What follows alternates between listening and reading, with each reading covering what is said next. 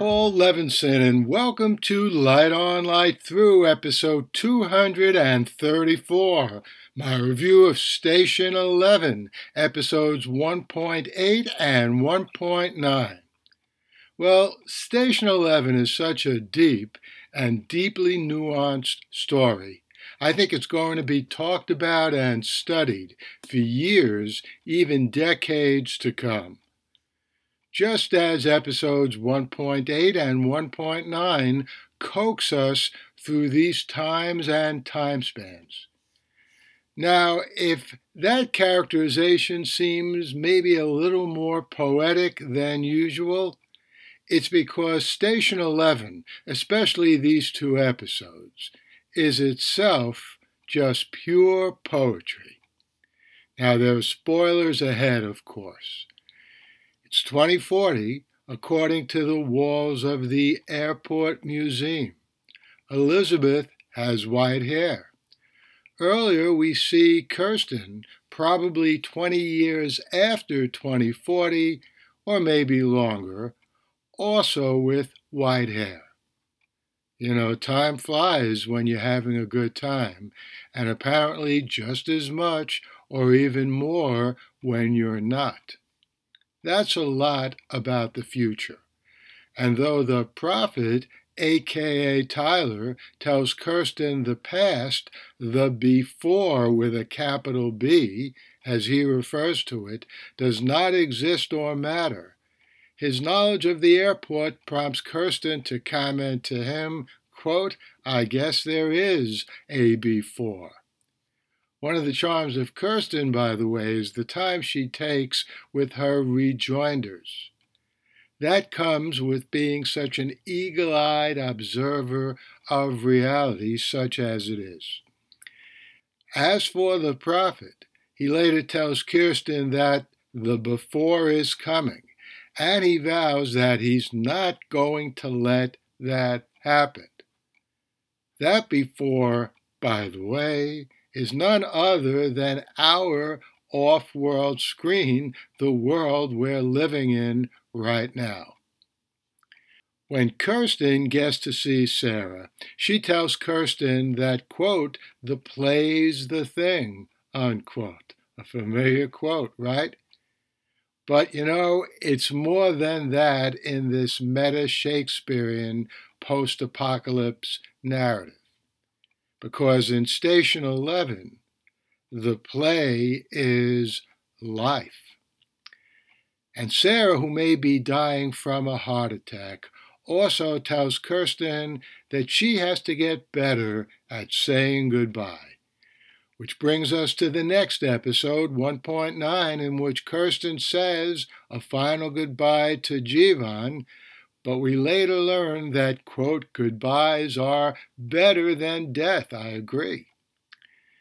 In this story, we find Jeevan in a situation literally pregnant with profundities, including the very experience of pregnancy.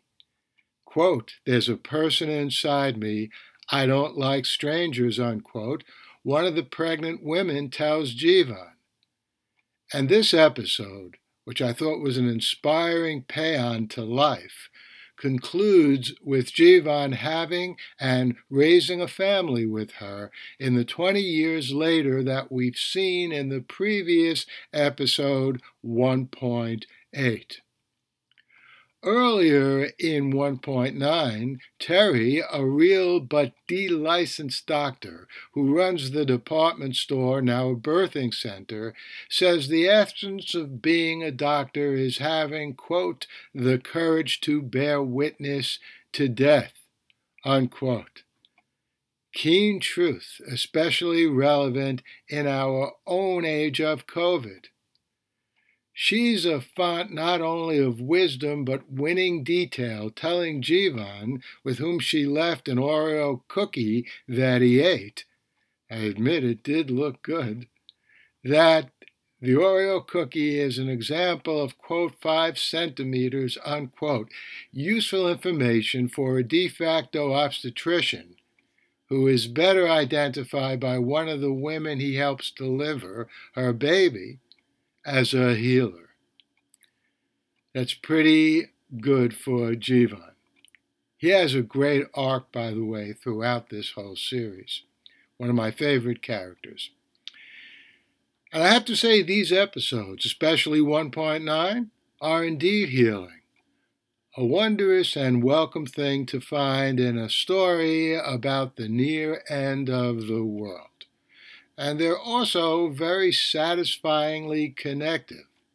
Tyler, older than a boy, younger than a man, makes an appearance at the birthing center too and offers another disparagement of the before, with a capital B. Jivan gives him a strange look. So let's get to next week. Let's get away from the before. We'll get the final episode next week, number ten of Station Eleven.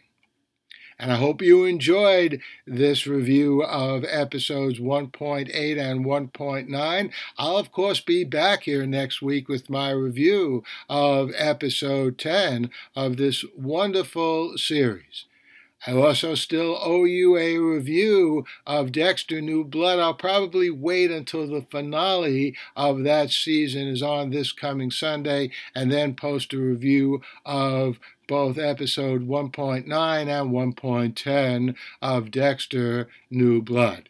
And we'll have a lot of other good reviews and some exciting interviews coming up this year in the next few weeks and months of Light On, Light Through. In the meantime, stay safe, stay sound, and enjoy. The Light On, Light Through podcast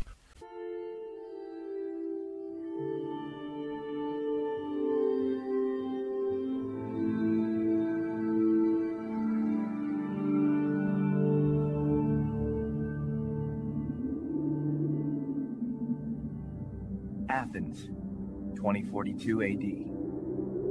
She ripped the paper in half, then ripped the halves, then ripped what was left again into bits and pieces of history that could have been. Sierra Waters had read once that, years ago, it was thought that men made love for the thrill, while women made love for the sense of connection it gave them. Curled Up With a Good Book says, Sierra Waters is sexy as hell. You can find out more about The Plot to Save Socrates by Paul Levinson at the plot to save socrates dot com.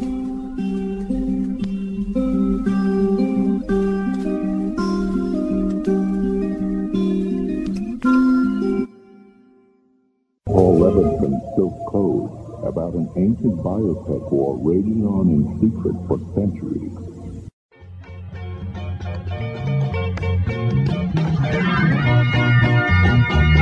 Thank you.